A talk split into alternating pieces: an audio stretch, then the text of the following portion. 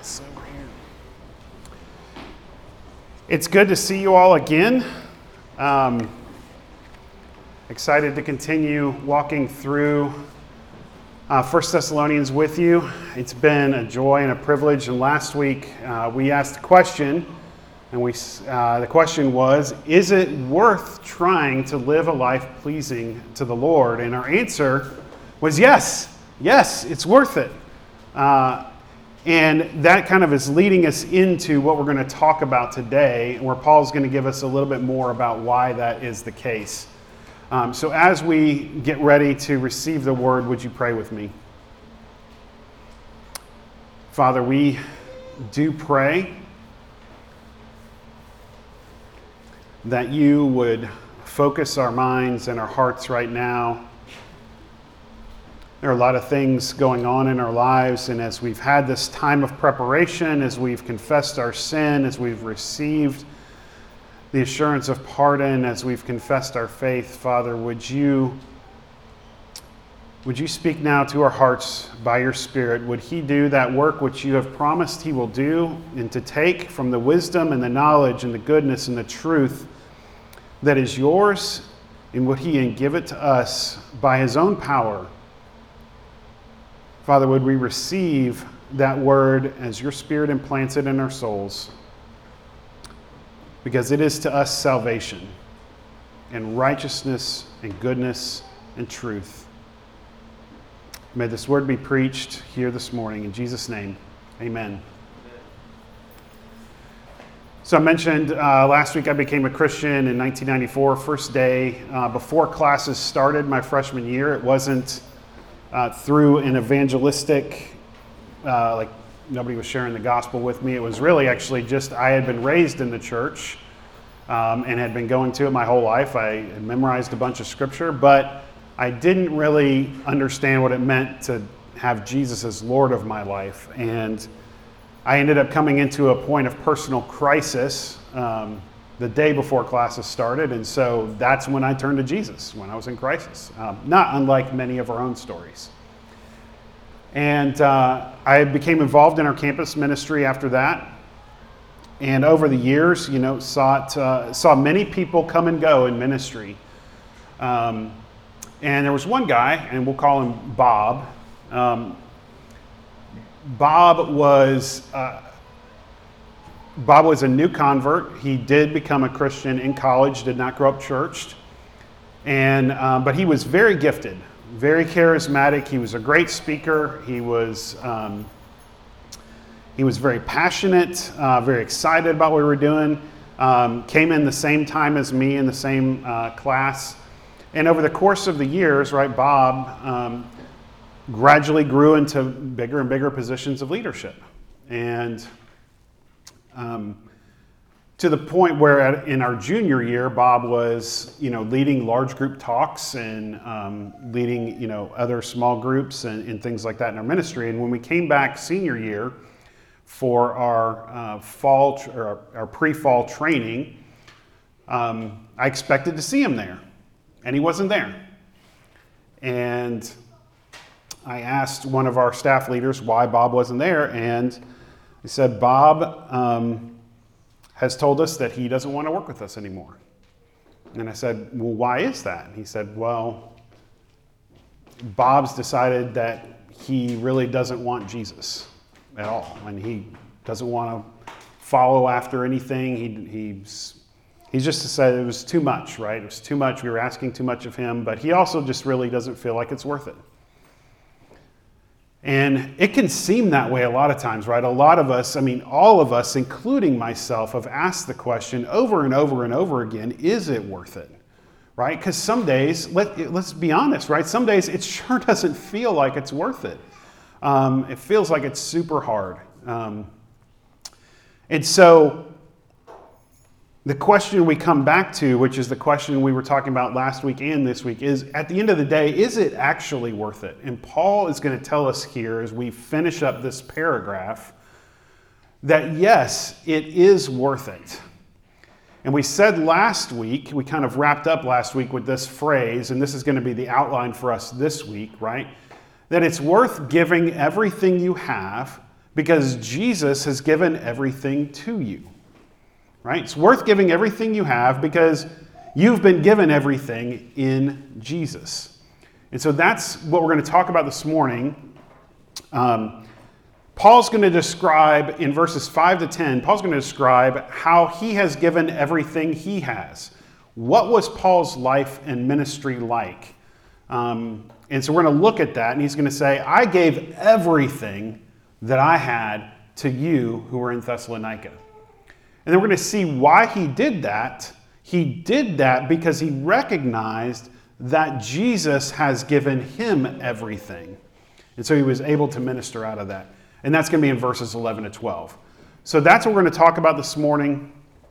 Um, and you'll notice in your uh, bulletin, there's a little outline here. And I want to talk about that just for a second. So when we study Scripture, um, one of the great questions to ask yourself and one of the great things to do is like read a passage and, and read through it a few times and start to do things like maybe you underline in your bible or you highlight highlight something uh, that's repeated right? That's one thing that you can look for and that kind of tell you uh, how the authors what the authors are trying to get across. And uh, there are different ways that repetition is used in the bible. We'll talk about a couple of them this morning because they come up in the passage but this is one way when you use kind of a repetition of thought, um, but you do it in kind of like a little outline type of thing that forms like an arrow. So if you look at this, like if you look at the indentions, it's forming like an arrow that's pointing to the right. You see that? And the way to think about that is where, where the arrow points is the part that the author really wants you to get. Right? The other statements, the statements on the outside of the arrow, those are the supporting statements, and he really wants you to understand the middle, right? So, so when, when Paul talks about, I've given everything to you, um, the point that he wants to get out of that is how did Paul conduct himself, right? What did Paul actually do? What was Paul's heart behind what he was doing? And so we'll talk about these statements as we walk through this first point. But we're going to go through them uh, like in parallel. So we'll read verses 5 and 10 together and then we'll read verses 6 and 9, and then we'll read verses 7 and 8. Okay? So let's do that. Um, so, verses 5 and 10. For we never came with words of flattery, as you know, nor with a pretext for greed. God is witness. And then verse 10 You are witnesses, and God also, how holy and righteous and blameless was our conduct toward you believers. So in verse 10, Paul uses three words. He says, We were holy and righteous and blameless. And there's, uh, there are subtle differences between those words, and we've talked about this. This is another kind of repetition. Um, this, this use of like three words to describe something, right? And there are nuances between those words, but what Paul is saying is, by saying it three times, by every observable measure that you had as people in Thessalonica, by everything you could see, you saw how holy and righteous and blameless we were. You saw that everything we were doing was above reproach. You saw that.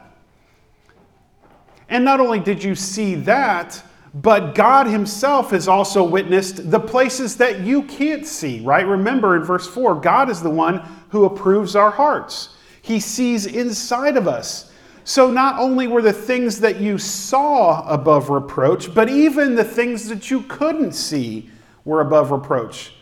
And Paul's not saying that he never sinned, but he is saying, as far as it depended on me, as far as I could tell, as far as God is concerned, everything I was trying to do, I was doing from pure motives. And I set up all the way that I could to make sure that nothing I did detracted from the message of the gospel. Right? That's Paul's holy conduct. So he says, I lived this way in front of you. You are witnesses, and God is a witness to that as well. So, Paul, so if that's what it was, what could Paul have done? What did he actually do? Um, in verses 6 and 9, uh, read these along with me. Nor did we seek glory from people, whether from you or from others, though we could have made demands as apostles of Christ. For you remember, brothers, our labor and our toil, how we worked night and day that we might not be a burden to any of you while we proclaim to you the gospel of God. We mentioned this that Paul was kind of the original uh, bivocational pastor, as it were, and we talked about the context in which he was ministering, right? Remember, Thessalonica is a melting pot, uh, it's a cultural epicenter. Uh, it is not unusual for any of these uh, cities in Macedonia and what's called Achaia, which is Greece, for you to have itinerant philosophers, itinerant preachers who are proclaiming their own truth, right, what they see, and then deriving a living from it, right? And what Paul is saying is even though by virtue of God's call to me as an apostle, even though I had the right to make a living from you, I chose not to exercise that right so that you wouldn't confuse the message that I'm preaching with anybody else's message. I wanted you to see that I'm preaching it because I love you, because I want to preach it to you, not because I'm gaining anything from you by doing so.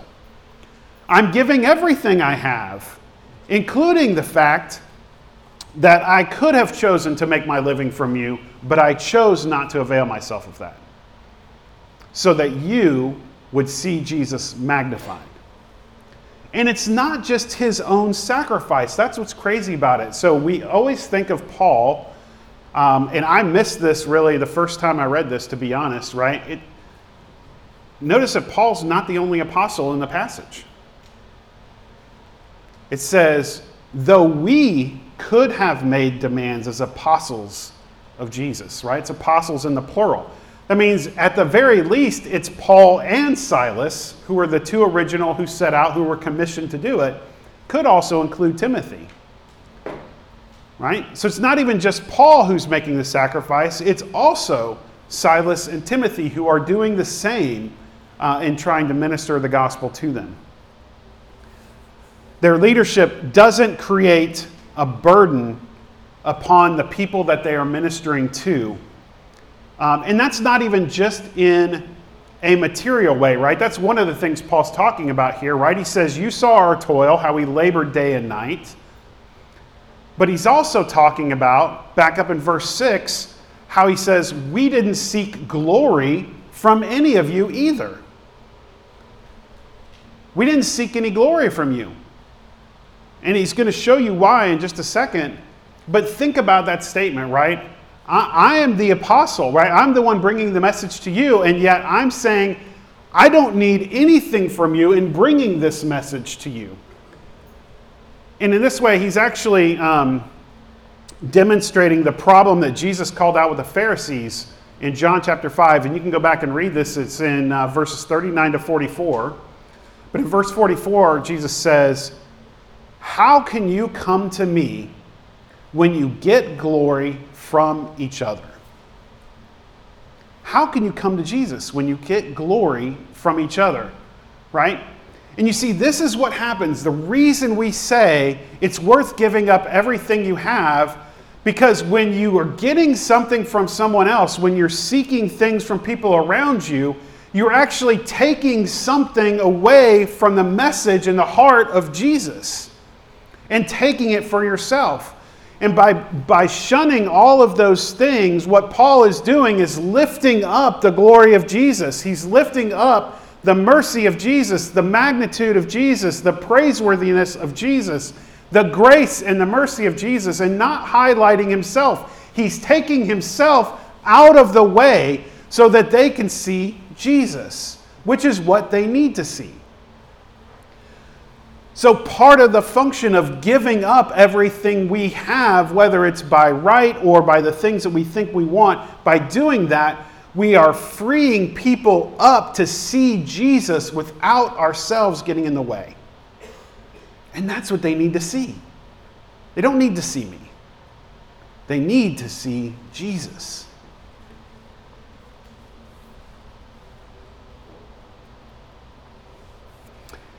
And what's Paul's heart behind all of that? So, this is what Paul did. This is how Paul conducted himself. What was his heart behind doing that? So, look at verses 7 and 8. We were gentle among you, like a nursing mother taking care of her own children. And so, being affectionately desirous of you, we were ready to share with you not only the gospel of God, but also our own selves, because you had become very dear to us.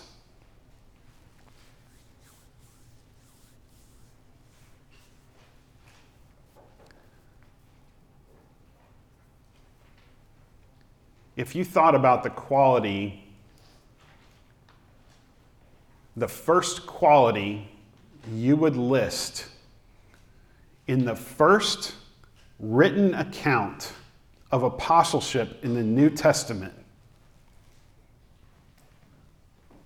would it be the word gentle?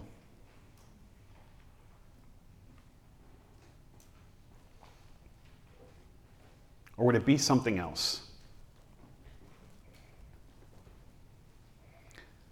Gentleness is so important in the Christian life. It's actually a requirement for office. And you guys might not remember this from when we elected our officers, right? But 1 Timothy 3 2 says, It is required of elders that they be not violent, but gentle. And if you heard, if you, let's say you were on a search committee and you got a resume from a senior pastor, and on his resume at the top he listed, very gentle.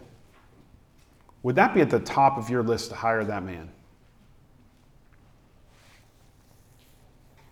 I gotta confess, I, I don't think about it myself nearly enough.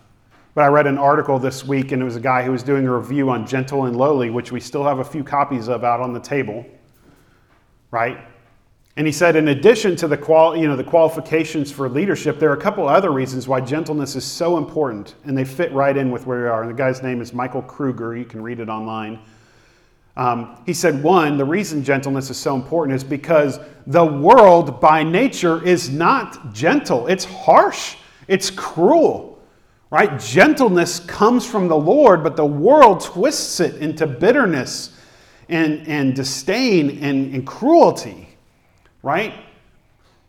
And you think about what's happening in Thessalonica, that's exactly where they are, right? They needed gentleness because of how harsh things were for them.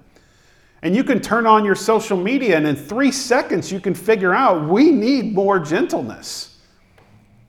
And you think about statements uh, like from the wisdom literature, and I can't remember where it is, right? But a bruised reed he does not break, right? The ministry of Jesus itself characterizes this gentleness. In fact, that's the whole premise behind gentle and lowly is the one place where Jesus says, "This is my heart," which is in Matthew 11. He says, right, "Take my yoke from me, and take my yoke upon you and learn from me, for I am gentle and lowly in heart, or gentle and humble in heart." Because ultimately gentleness is about humility and it's about love. It's a reflection of those things inside of yourself. And if Jesus was so that way, should not that be our heart also? Gentleness is so important in our ministry to each other, in our ministry with people, especially with people with whom we disagree in the household of God. To have gentleness with them. But not only is Paul gentle, he's also loving in verse 8.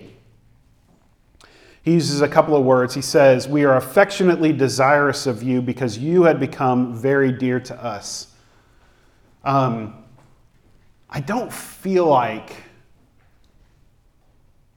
the words there accurately capture like how much like what Paul's really saying there. Like it reads to me a little sterile, like a little bit kind of like you know, dear sirs you know, like, you know, I don't know, maybe it's just my, my own reaction, but affectionately desirous, um, I'm not really sure how, what that connotes inside of myself, but the word is only used here in the New Testament. It is used a couple of times in the Old Testament, and most notably in Psalm 63 1, which says, O God, you are my God. Earnestly I seek you. My flesh faints for you. My soul thirsts for you like in a dry and weary land where there is no water. That's yearning. That's being affectionately desirous, right? That's what he's saying. He's saying, I yearn for you because You had become very dear to us. And the word there is agapetos.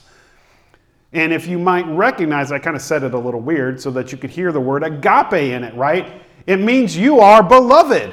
You are the dear ones. You are dearly loved. It's a term of affection that applies. He's talking about his family. You've become family to us. In two or three months, Paul had fallen in love with these people.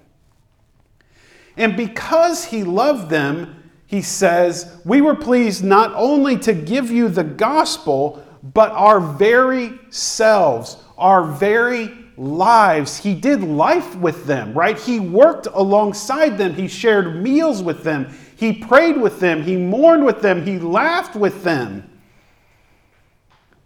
Right? He gave of himself. And I was thinking um, who in my life had done this. And I mentioned um, one of my mentors, Bill, um, who did this. And I was just thinking about like all the different times and the different ways that he gave his life uh, to me. Even when I was being so incredibly not smart. Um, just to, uh, like, like so many things, so many different things, right?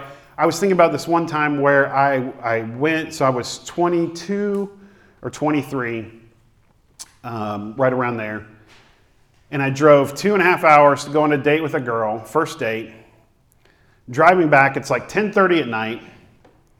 I have no regard for what he's doing. He's probably putting his kid, you know, he put his kids to bed. He's probably trying to go to bed himself. But I call him anyway, and I'm like, Bill, this is the one. I'm going to marry this person. And he's like, and this is not April. This is not April. This is a different girl. Um,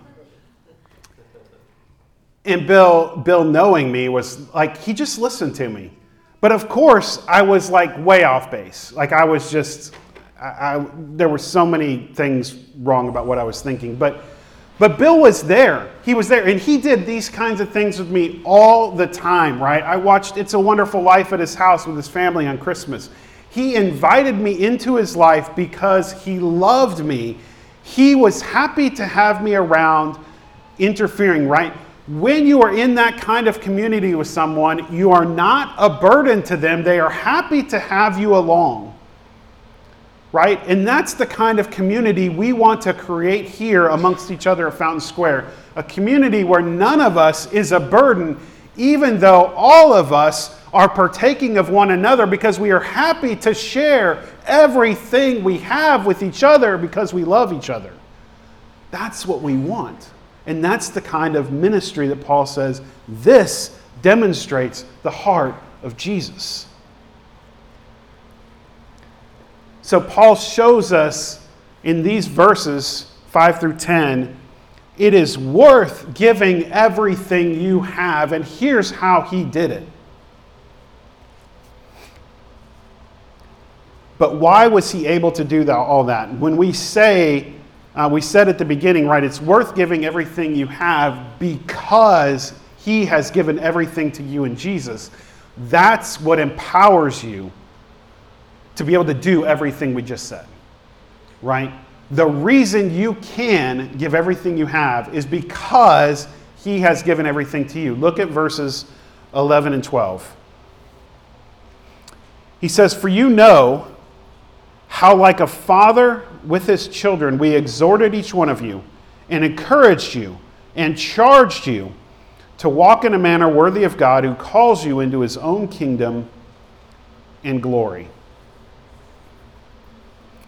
He gives you another three, you know, another little triplet there, right? We encouraged you and exhorted you and urged you. He's saying everything that we did was pointing you towards the gospel, but specifically pointing you towards living in a worthy manner to the God who calls you into his own kingdom and glory. And notice he doesn't say, who called you, which is true. He has called you, but that call remains. He's emphasizing the presentness of the fact that God, right now, today, in this moment, is calling you out of something into His own kingdom and glory. right? That's the call upon Christians. And so let's think about that, just those two things, kingdom and glory, for just a couple of minutes. Right? What is the kingdom? The kingdom, right, is the kingdom that is promised to Jesus, right? In Daniel 7, there will be an everlasting kingdom which will never pass away. And God has made all of those who believe in Jesus by faith through his grace to be heirs of the kingdom, right? Romans 8. God has made you co heirs with Jesus so that you are not just a person anymore. You are now a prince or a princess in the kingdom of God. There are no mere people or mere Christians. We are all royalty in the kingdom of God. And along with that, he has given you the inheritance of that kingdom, the inheritance which is eternal, which will never fade away, which can never be stolen from you, which is guaranteed because of the work of Jesus on the cross. That's the kingdom that he calls you out of. It's the kingdom he's calling you out of, Colossians 1, out of the, the domain of darkness into the kingdom of his beloved Son. He says, as part of the kingdom, you will judge the world and angels with him on the last day, 1 Corinthians 6. And if you can even think about this, this is a promise that what it means to be in the kingdom of Jesus in Revelation 3 that on the last day, Jesus will grant to us, all of those who by faith trust in him, to sit with him on his throne as the Father has granted to Jesus to sit on his throne and to rule and reign with him forever. Are you kidding me? That's the kingdom. That's the kingdom he's calling you into. And because of that, right? Because of that, Paul says, you can give everything. But not only has he given you the kingdom, he's given you his glory. Right? So even beyond that, like, like, like you're saying, like Jesus, that would be enough, right? But it's not enough. And Paul talks about this that the hope of the Christian life, right in Colossians 1:27 is the mystery of Christ. It's the hope of glory. And Jesus says in John 17, I have given them my glory, the glory which I received from the Father, I have already given it to uh, to the disciples and all those who would come after them, all those again who by faith would come to me, I have given them my glory. What is that glory? Well, first off, it's his righteousness, right? Where he takes his perfect obedience and the record of his obedience is given to us, it's imparted to us, it's credited to our account, even though we did nothing to earn it. But the Father looks upon us and sees the righteousness of Jesus. He's promised to give us a new body. And when he was resurrected, he appeared to the disciples and he said, This is what the new body is going to be like. And it's a body of power. And it's a body not of weakness, it's a body of strength. It's a body of brilliance. It's a body that can never perish or degrade.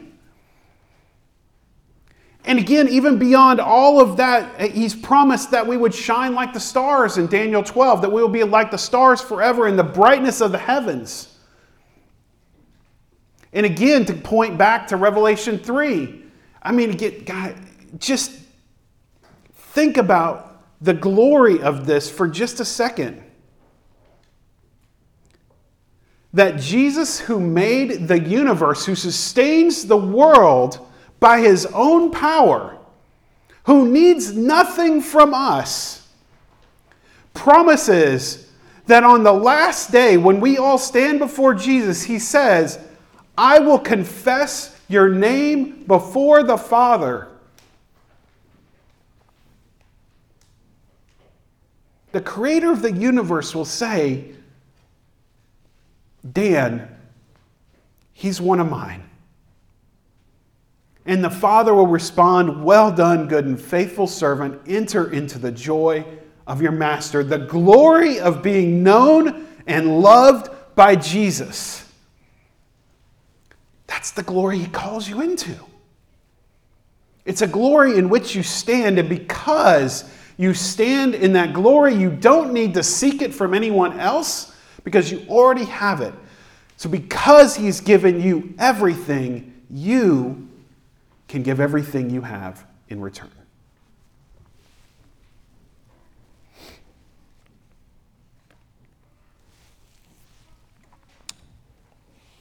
I was trying to think of different people across my life who had demonstrated this, like these different things to me. And I'll close with the story of Frank.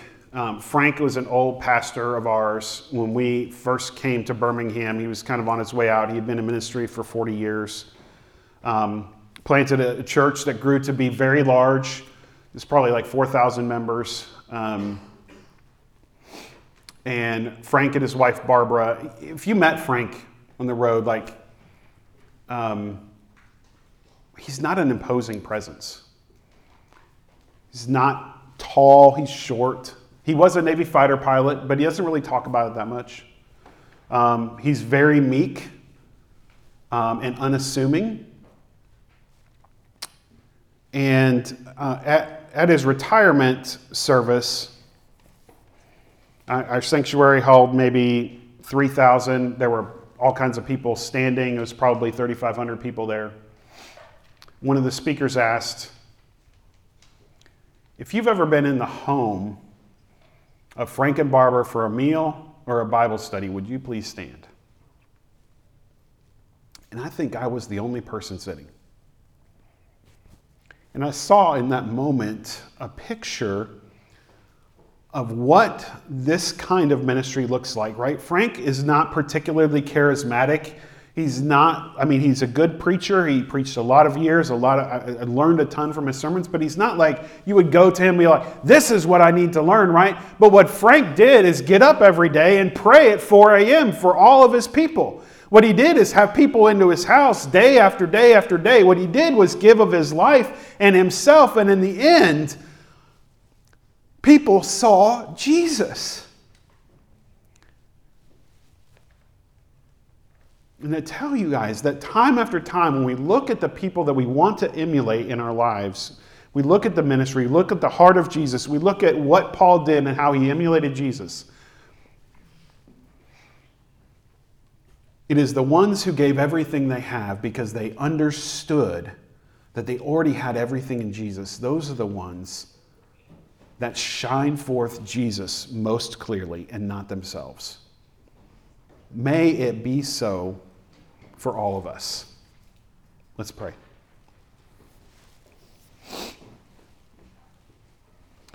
Father, we do just ask that you would be pleased to give us the spirit of gentleness. Like a nursing mother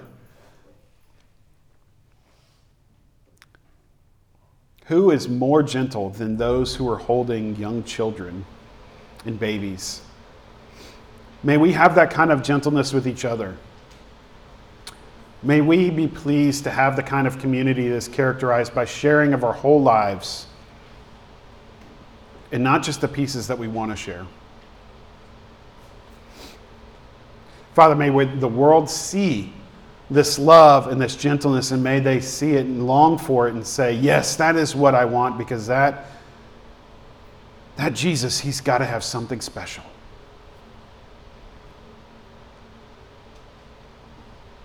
In his name we pray. Amen.